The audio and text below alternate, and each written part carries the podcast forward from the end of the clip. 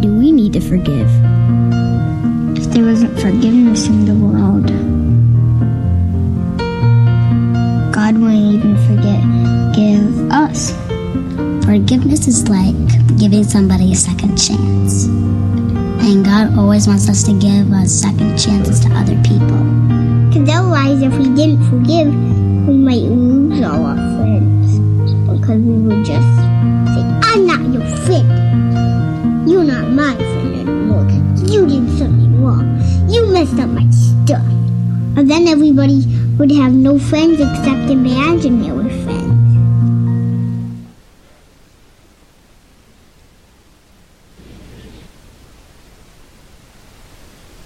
It's hard to follow the kids.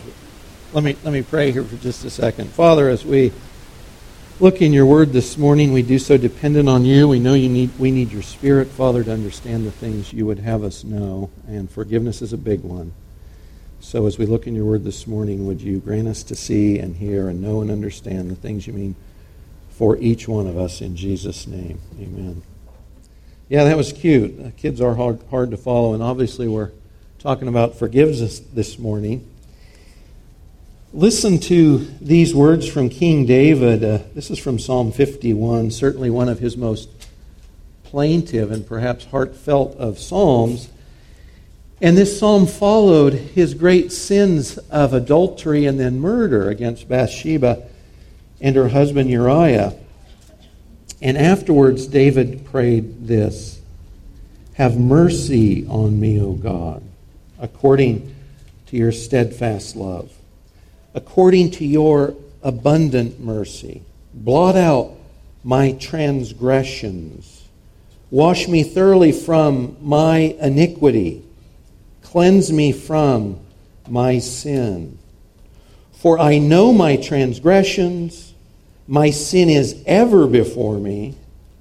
Against you, you only have I sinned and done what is evil in your sight so you are justified in your words, you are blameless in your judgment. You notice when David had sinned, when he went to God, he said, God, it's against you, you only I have sinned. That sounds a little strange to our ears because it sounds as if he's minimizing what he'd done. Are we okay on the sound? He'd minimized uh, what he had done to people to Bathsheba and to her husband Uriah. David's not saying he hadn't wronged other people, but David got an important principle that I think we, even as Christians, often fail to perceive, and it's this God is the one who is ultimately always most sinned against. David understood that a transgression against another person is not just a fault that we committed against that person, it is first and foremost, it is primarily a sin against God Himself. We owe God something. We owe God everything. So, whatever our sin is, even if it's against directly another person, David said that sin is first and foremost always against God Himself. God is always ultimately the one that is sinned against. David knew that and understood that. And I think in the culture and in the age in which we live, not necessarily true across the board for us as Christians, but the age in which we live sort of engenders an, an attitude or a thought that we're somehow autonomous. There's a kind of vanity in the world that says, God may or may not be, but I owe God no more no less than I determined to be the case. And I think even we as Christians in the church, it's easy to take on some of that thought that sin is somehow less an issue between God and us, and maybe it's a little moral thing that I need to work on, or it's just a little fault against someone else. But David says, no, it's always against God that we sin. God is always and ultimately the one most sinned against. We're in Matthew 6, verses 9 through 13, in the fifth of six messages in the Lord's Prayer, Jesus' model prayer. We'll read those verses and then we'll park on verse 12 this morning. So this is from the ESV. Jesus told his disciples, Pray then like this Our Father in heaven, hallowed or holy be your name. Your kingdom come, ultimately the kingdom of Jesus himself. Your will be done on earth in the same way it is in heaven. Give us this day our daily bread. Give us the things we need today. Forgive us our debts as we also have forgiven our debtors. Lead us not into temptation, but deliver us from evil. Real brief summary on where Jesus has taken us in this model. We started with God, God as Father, that relationship through renewal, through faith in Christ, in which God becomes our Father. We saw that holiness was the first thing on God's mind and that He's high and lifted up, exalted in heaven, and we need to reflect that. And our first prayer petition was that God's holiness would be manifest. Jesus told us to pray that His kingdom would come, and that has all kinds of permutations. Ultimately, though, ending in Jesus' eternal kingdom. And then when we got into the personal petitions, the first one was just that God would give us the needs directly in front of us today's bread, today's needs and necessities. And this morning we move into the arena of sin, the issue that sin is between God and us. So this is the second of the three personal petitions in Jesus' model. You know that when you get into the arena of an issue like forgiveness, this is so big, it's so wide, it's so deep, there's so many issues that could potentially be covered, and we're not going to cover most of them this morning. You could have series of series on the issues of forgiveness. So we're going to stay pretty compact in this, pretty much related just to Jesus' use of these in this prayer. So if I don't say something that you consider important, if you feel better, tell me about it later, but we've got to stay pretty narrow here this morning. So, verse 12 Forgive us our debts as we also have forgiven our debtors. And just to define terms so we know what we're talking about, we're all on the same page. Forgive in the language of the Greek New Testament simply means to walk away from something. The implication is that we're, we're leaving something behind. So, in the context of forgiving someone a debt or God forgiving us, something that we did has been left behind by another. That's forgiveness. We've released them from it, or we have been released from whatever that debt was. And a debt is simply something that is owed someone else. It's what we owe God, or it's what we owe someone else, or what they owe us. Some translations say sin or trespass, but the thought is clearly the thought is a debt. Something should have been paid and it wasn't. I stand in debt or in arrears to God or to someone else. So, first point forgive us our debts, or as we go to God in prayer. Remember, this is all about the context of prayer. This is what we do or say when we get before the Lord uh, we are praying essentially, Lord, free us from the debt or the debts we owe you. Lord, forgive us. Take our debt and make it go away somehow, please. Forgive us our debts assumes God is owed something. Now, I know in this room, I know most people buy this already, but the culture in which we live, has this uh, fancy, fanciful thinking, vain imagination, the scripture might call, that somehow you and I are autonomous, we're self sufficient, we're self existent, that somehow we arrive full blown and, and we have no tie to anyone or anything else. We're autonomous, we can do as we please. Morality is what I choose to say it is, right and wrong is what I say it is. And you know, this is just ridiculous, really, at its base, isn't it? You and I, everyone in this room, no matter how old we are, youngest to oldest, we're just very, very recent arrivals on the earth, aren't we? Blink of an eye is our lifetime here. So we didn't get here on our own, right? By our own fiat, we're not here. We, we got here through our parents, right?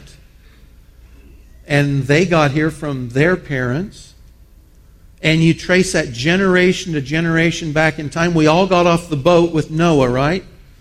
Noah and his family, those are our direct ancestors. But of course, Noah, generation to generation back, going back all the way to the creation account in the early chapters of Genesis back to Adam and Eve. So, how did Adam and Eve get here? Well, of course, they're the crowning achievement of God's creation of the heavens and the earth. So, Adam and Eve are created by God. So, they belong to God. God created the heavens and the earth. The heavens and earth belong to Him. Adam and Eve, the direct creation of God Himself, they belong to Him. Their descendants belong to God.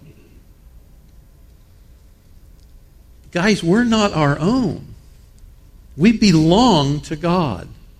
And even if we don't recognize it like so much of the world around us, we still belong to God.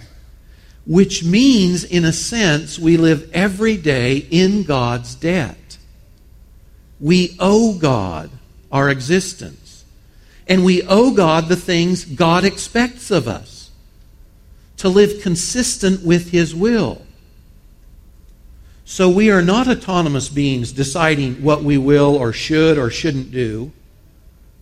We belong to God Himself, and we owe God our life and our breath and our thoughts and our actions. We live every day in God's debt. We are His.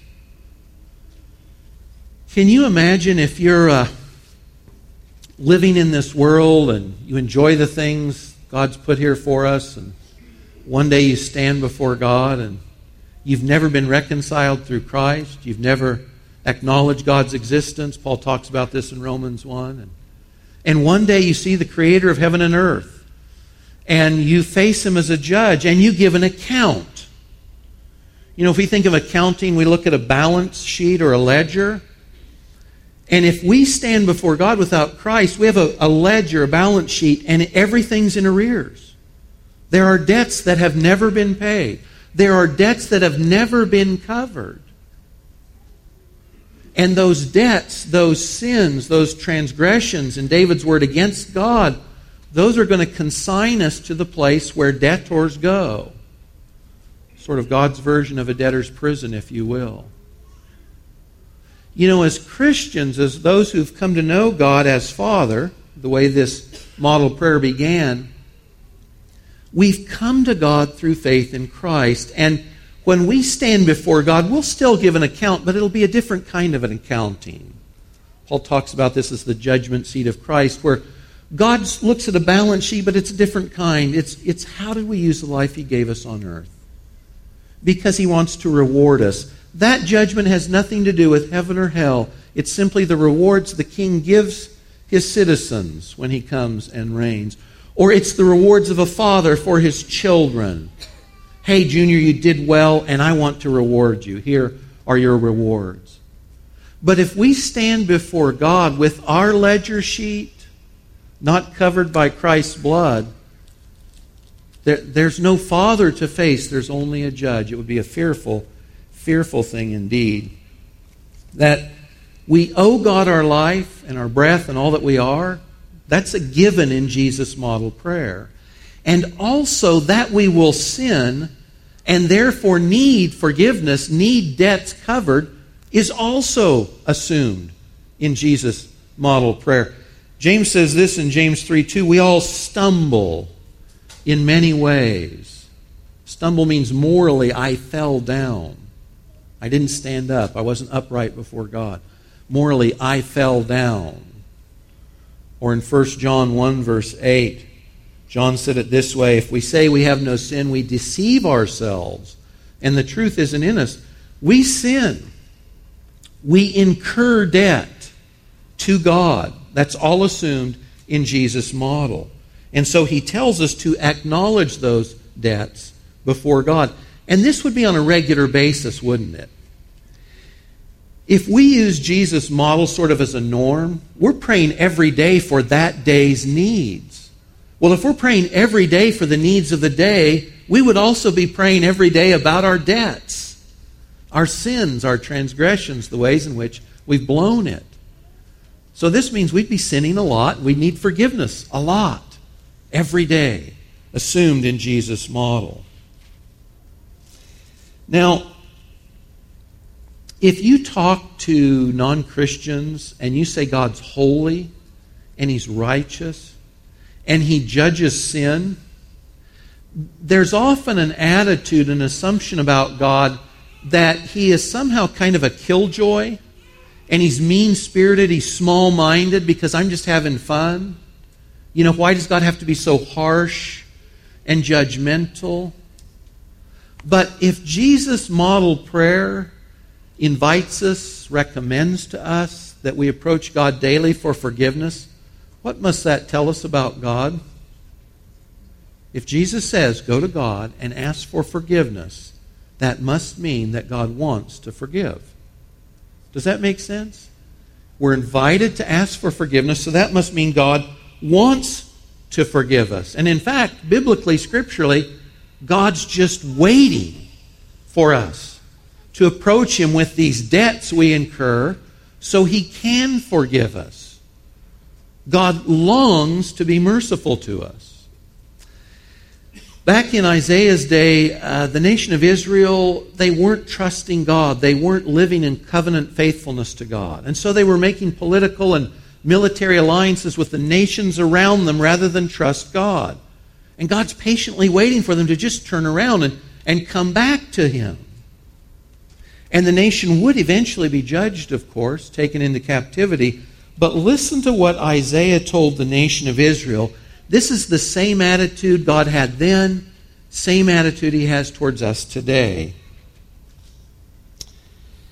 Through Isaiah, God says, Therefore, Yahweh waits to be gracious to you. He exalts himself, he honors himself by showing mercy to you. For Yahweh is a God of justice. He will surely be gracious to you at the sound of your cry. As soon as he hears it, he answers you. Does this sound like a small minded, vengeful God? No, it's God's just waiting. You know, if there's something between us and God, it compromises our relationship. And Isaiah tells us, no, he's just waiting. Because he longs to give us mercy and forgiveness. He longs to cancel the debt so our relationship is good to go. He's not stingy. He's not mean spirited. He's not small minded. God's just saying, guys, I'm, I'm here. I'm waiting. And I long to show you mercy. I long to cover your debt. If you find yourself in life where you feel spiritually dull, or you feel condemned, or you feel marginalized or somehow on your own, or if it seems one bad thing, one difficult thing after another is hitting you, this isn't always the case, but it's a good question to ask before the Lord. Lord, is there a sin issue between me and you? In other words, are you allowing things to occur in my life to get my attention because I'm allowing something to remain unconfessed and unforgiven, and you're bringing my attention to it? So, oftentimes in life, we experience God's discipline as He gets our attention. So we'll come to Him and we'll confess those sins so we can be forgiven. The presumption is always there that God wants to forgive us. So if I'm feeling really challenged or marginalized in life, what, and I don't know why, I'm not sure why, I can sure ask God, Lord, is there an issue between me and you? Sometimes we know there is. We don't need to ask the question. We know God's getting our attention. But oftentimes in life, if we're not where we want to be, if we find ourselves in a place in life in which we don't sense God's blessing and we're wondering what's going on, one of the questions we can ask doesn't mean this is always the case, but one of the things we can ask, Lord, is there a sin issue between me and you, and you're getting my attention? So Jesus tells us we belong to God. We live in God's debt every day. And when we don't discharge our responsibilities to God, it's like a debt. And we come to God our Father in prayer, we acknowledge that, and He's quick to forgive us. And we move on. Now, notice that in Jesus' model, and it's interesting, He's intentionally tied it together this way. He could have just said, Go to God and ask that your sins be forgiven. God will forgive you. But he ties it to this second clause. Forgive us, Father, our debts as we also have forgiven our debtors. God, forgive us as, or in the same way, we forgive others. So there's at least a couple points here. Jesus knows we will sin against others. We will sin against each other. We're going to have forgiveness issues horizontally just as we do vertically. It also assumes that we should not go to God in prayer asking His forgiveness if we're not willing to extend that same forgiveness to others.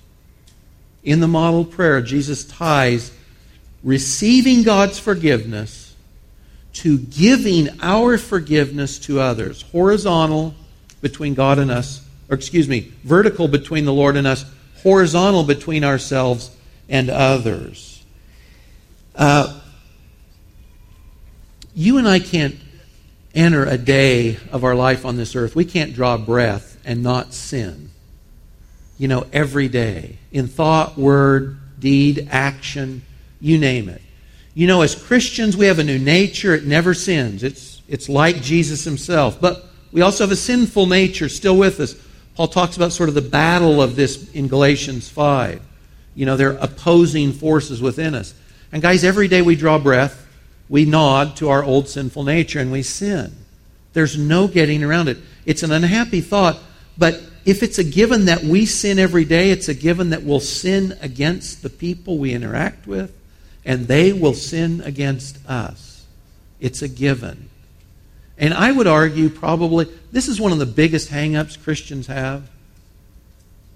I mean, I'm faithful Christians. Christians have been around the block forgiving other people the sins that have in, been incurred against them, it's a huge, huge issue. I mean, in my brief life, and as a Christian for uh, a few decades and change, I think, um, I can't tell you.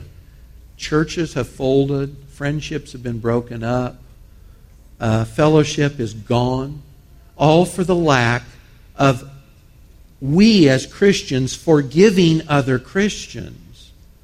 And that's Jesus. This is the norm. This is just a given in his prayer. But I mean, if you in your own mind just think back a little bit, ask yourself, how many friends that I used to have do I not have anymore because one or the other of us was offended and there was no forgiveness? Or if I look back in my church history, what's been the hits to Christ Church because people haven't forgiven other Christians. And by the way, when you see sin as an issue rise up in a church, guys, it's never just about the individuals involved. It's always about Christ's church. That when a sin is brought up in a church, Satan is always after the church. It's never just the individual, it's never just the Christian. Which is why in church discipline, in other cases, you have to be so careful because the church is always the target. Satan's after taking Christ's testimony off the earth, and that's the church. So it's for lack of we as Christians forgiving each other that so much damage and division occurs in the church today, in your life and mine. A lack of forgiving other Christians as Christ commands. We are going to sin against others. Others are going to sin against us. It's a given. Jesus says. And so we've got to live with that as a mentality. We can't be surprised by this. You know, within your nuclear family, the family you grew up with, or the family you're growing up in today, you sort of, you know it's a given. I really can't escape my family. Or I'm too young, I'm, I'm not living on my own yet, I can't get away. And so we're willing to put away differences with family members because they're sort of a have to factor. But with other Christians, we think it's an option to forgive or not. It's not an option. And as Jesus points out next, to the degree that we refuse or are unwilling to forgive others, we are held captive to our own debt in our relationship with God Himself. This is very, very clear, and it's not just here. We'll look at a couple other places. If you and I are unwilling to forgive others their sins, there's an issue between the Father and us as long as that remains in place. It's there. So we're going to sin against each other. That's a given. It's forgiveness given and forgiveness received that allows us to continue on in relationships God means to be blessings. We will sin against others, others will sin against us, and it's only forgiveness that allows these relationships to continue with any semblance of health and blessing. This is just huge. It can't be overemphasized. Now, uh, we are giving others the forgiveness we desire God to give us. Depending on your translation, this may be stated either in past tense or in future or as an ongoing condition. So, uh, God, we ask you to forgive us because we've already forgiven others. Or it might say in your translation, forgive us as we are forgiving others. And it doesn't matter, the tense doesn't matter. What, what matters is that they're directly linked. Lord, we're asking you to forgive us just as, in the same way, we are forgiving others. We are. We're committed to forgiving others. We're not coming to you hypocritically, asking you to give us something we refuse to give someone else. It's interesting that following, immediately following this model prayer, Jesus brings up the issue of forgiveness again. It doesn't end in the prayer, it continues.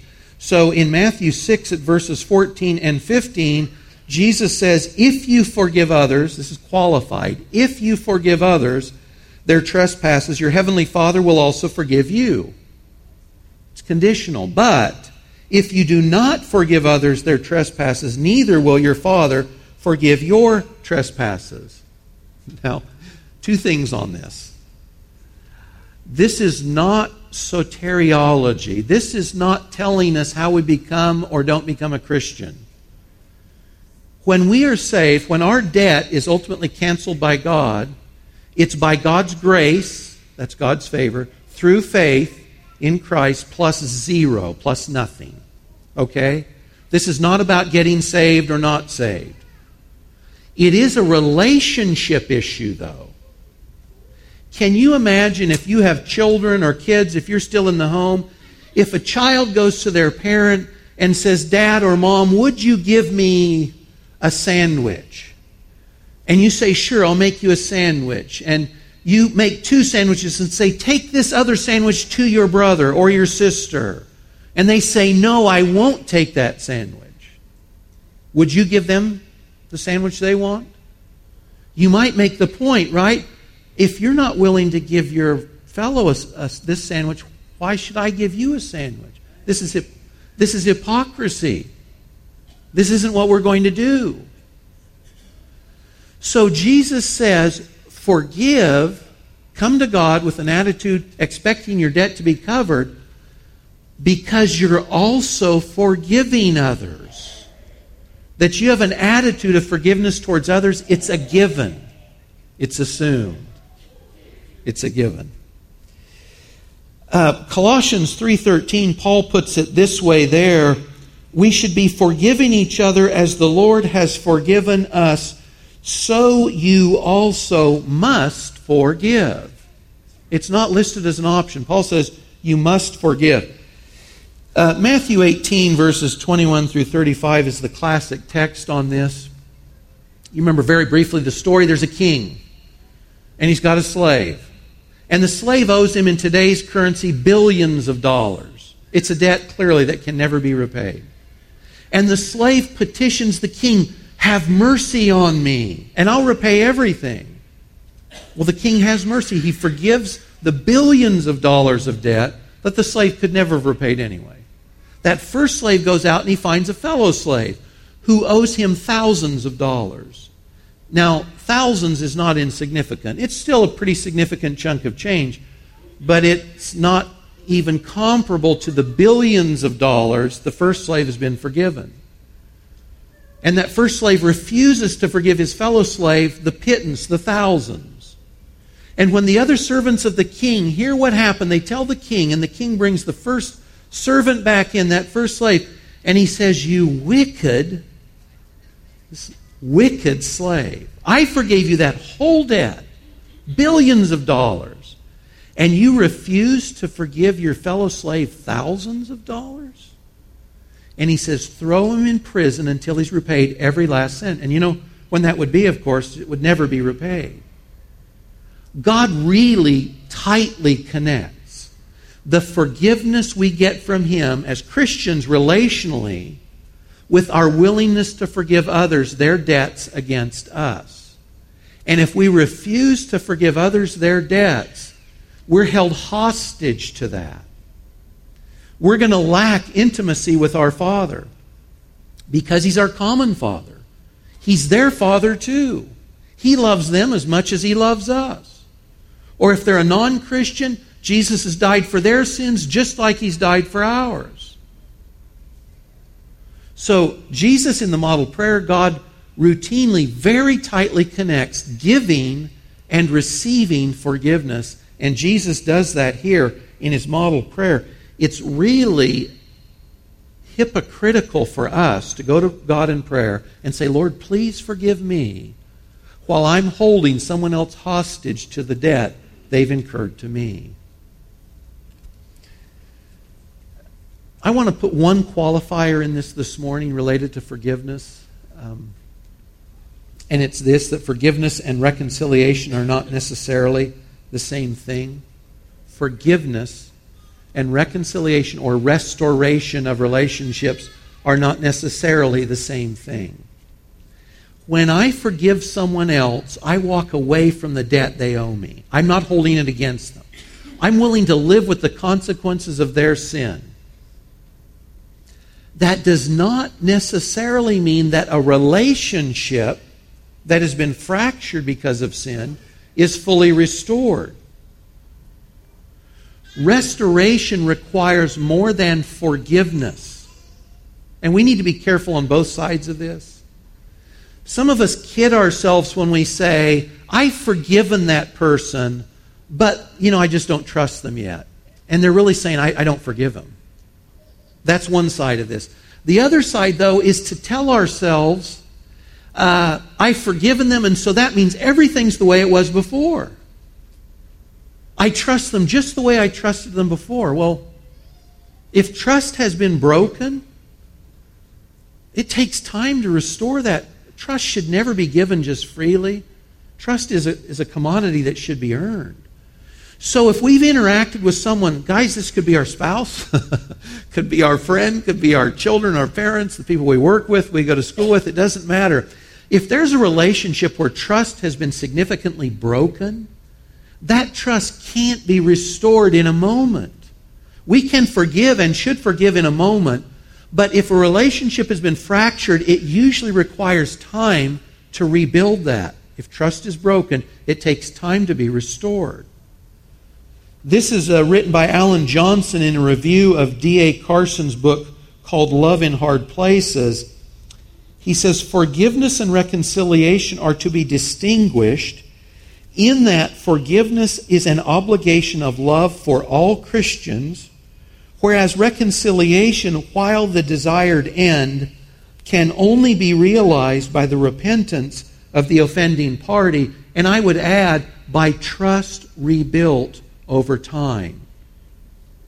Sometimes a person in an abusive relationship thinks, as a Christian, as a good Christian, I need to forgive, and that's good. But that also means I continue putting myself in the same scenario in which someone is going to abuse me. God's not requiring that. We live with the consequences of someone else's sin, but trust, broken relationships, usually will take time to be rebuilt. And we need to recognize that, whichever side of this we're on. If I've sinned against someone else and I know I've broken their trust, I can't go up and say, Trust me today the way you did yesterday. I can confess my sin to them and say, I realize I've hurt you, and, and I, I want you to give me the chance to rebuild that trust. Humbly. Or if we're on the other side, we can say to someone else, Hey, I do forgive you, and I'm willing to, to live with the consequences of that sin on one hand, but I need you to know it's going to take time for me to warm back up. Or it's going to take time for me to feel that same sense of closeness or trust that I used to. That's just a given. So we don't want to confuse forgiveness with what is ultimately forgiveness as fruit, which, Lord willing, in this life, and if not in eternity, is reconciliation and a full restoration of relationships. Back to King David for a minute. You remember, David pleads with God to forgive his sin, and God does. But David lived, and David's family lived with consequences from his sin, actually for generations to come. Forgiveness doesn't necessarily mean everything's put back the way it was. Rarely is that the case. Sometimes there are, uh, there are issues that continue on past the point of forgiveness. That's just the way of life on this earth. Now, what does the cancellation of our debts cost? If sin is a debt, and this is Jesus' terminology, sin is a debt, what does it cost to forgive sin? What does it cost God to forgive our sins? Jesus' model for prayer, informing us to ask God's forgiveness, infers both that God will forgive and that someone else must be picking up the tab. You know, in our sort of lives, we might say to someone else who sinned against us, Don't worry about it. It's, it, we're good. Uh, God can't say that because He's absolutely just. And God never sacrifices one element of His character for another. When God's merciful, when God forgives sin, He never does it at the expense of justice. So, how does God cancel our debt if sin must be covered, if the debt must be paid, how can God forgive us? So think back to the disciples when Jesus there at the Sermon on the Mount is telling them this. Jesus knows that as he invites his friends, the disciples, to go to God the Father and ask for forgiveness, Jesus, who's telling them to do so, knows it's because he's paying their bill, right? when Jesus invites the disciples and you and I today to go to God and ask for forgiveness, he does so knowing he's paying the tab. He's picking up the bill. So when he tells them pray, and we're praying in his name, it's at his expense. And he knows this when he tells them. Ask for forgiveness. My Father will give it because I'm paying your tab. I'm covering your debt. You know, we closed another series looking at the law, the ten words or ten commands, and we saw that, that the law of Moses, those ten words, were put in the mercy seat covered by gold, and the gold itself was covered by blood, the blood of the sacrifices. And it was a, an very uh, image rich way for us to see that our sins, represented by the law, were covered by Jesus' perfection and the offering he himself offered for us in his death on the cross. So when Jesus says, Go to God and ask for forgiveness, he says, I'm making it good for you. I'm paying your bill. I'm covering your debt. Do you remember the short letter to Philemon? One chapter, New Testament, easy to lose. Uh, the story there in Philemon, very briefly, is that Philemon's a wealthy guy, and he has servants, slaves, and one of them is named Onesimus. And Onesimus runs away from his master, Philemon. And he goes to Rome, and he meets Paul, the Apostle Paul, in Rome. And he becomes a Christian through Paul. And Paul hears his story, and Paul knows Philemon. And so Paul sends Onesimus back to his master Philemon with this letter. And he says, Hey, uh, man, Onesimus, he's become a brother in Christ, and I hope you'll treat him now not just as a servant, but as a fellow brother in Christ. But Paul also says this If he has wronged you at all, if Onesimus owes you anything, charge that to my account.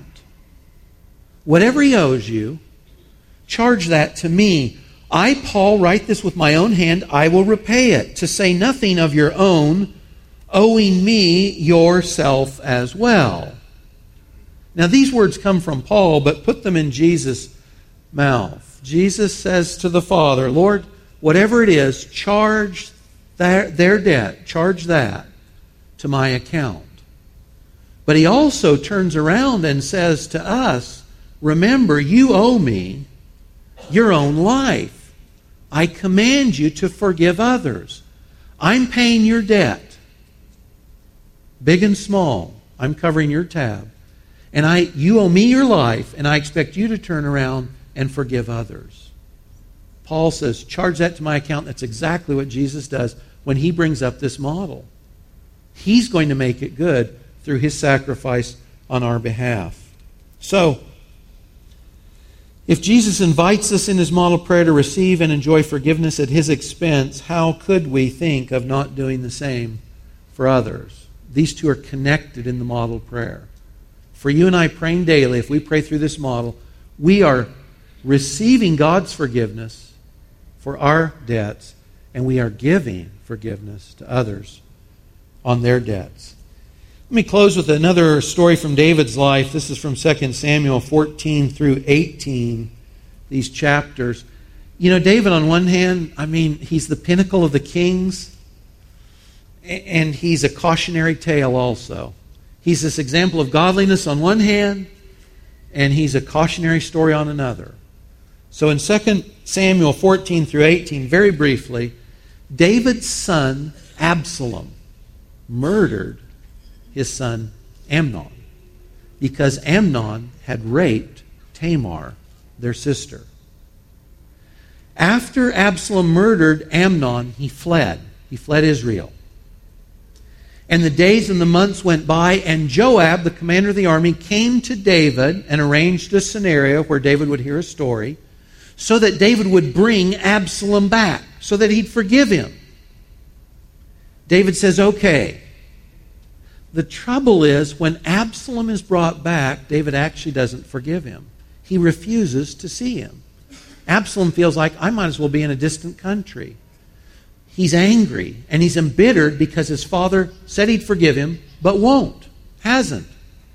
In his anger, he decides he's going to take the kingdom away from his father, King David. And he raises an army. And David and company flee Jerusalem. And in the battle that follows, Absalom is killed. And when David hears it, all he can think about is his son lost.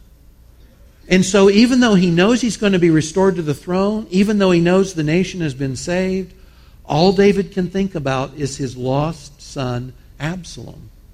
And so he says over and over again, Absalom, my son, my son Absalom. It's regret. He would then, at that point, gladly give Absalom in death what he had not given him in life forgiveness. David had been forgiven the great sins of adultery and murder, and he refused to do the same thing for his son Absalom. And it brought about disgrace and the death of many and rupture in the nation. And David, at the end of it all, says, I would gladly forgive my son today if he were still alive. I've lost my son. And the relationship that I said I was willing to restore, I really wasn't. And now it's too late. So, guys, on this thing of forgiveness, if we pray daily and we follow Jesus' model, forgiveness, the confession of our sins to God, and the receiving of that forgiveness, our debt covered, and granting others the forgiveness they stand in our debt to. This is the norm. Unforgiveness is a poison in a human being's soul that will eat away at us. It's a load we carry on our backs we cannot afford to carry.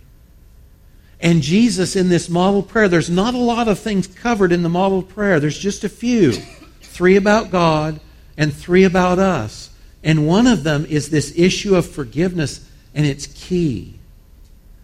Receiving forgiveness and granting forgiveness, leaving those debts behind, we're called to as a way of life every day when we pray in Jesus' model. Father, we thank you that our sins, and they are many, have been fully and adequately covered by the blood of your Son. Lord, help us not to be hypocritical or small minded by refusing to give others the forgiveness we ourselves stand in need of. And Lord Jesus, in us and in your church, would you grant us more and more the grace of forgiving each other so that you are honored, so that your church is holy and is built up and is the model to the world in the love and unity we show each other that you mean us to be. God, would you help us to live with this necessity in mind, this daily cleansing we receive before you as we confess our sins. And Lord, this liberation we practice with ourselves and to others each day as we forgive others their debts as well. In Jesus' name, amen.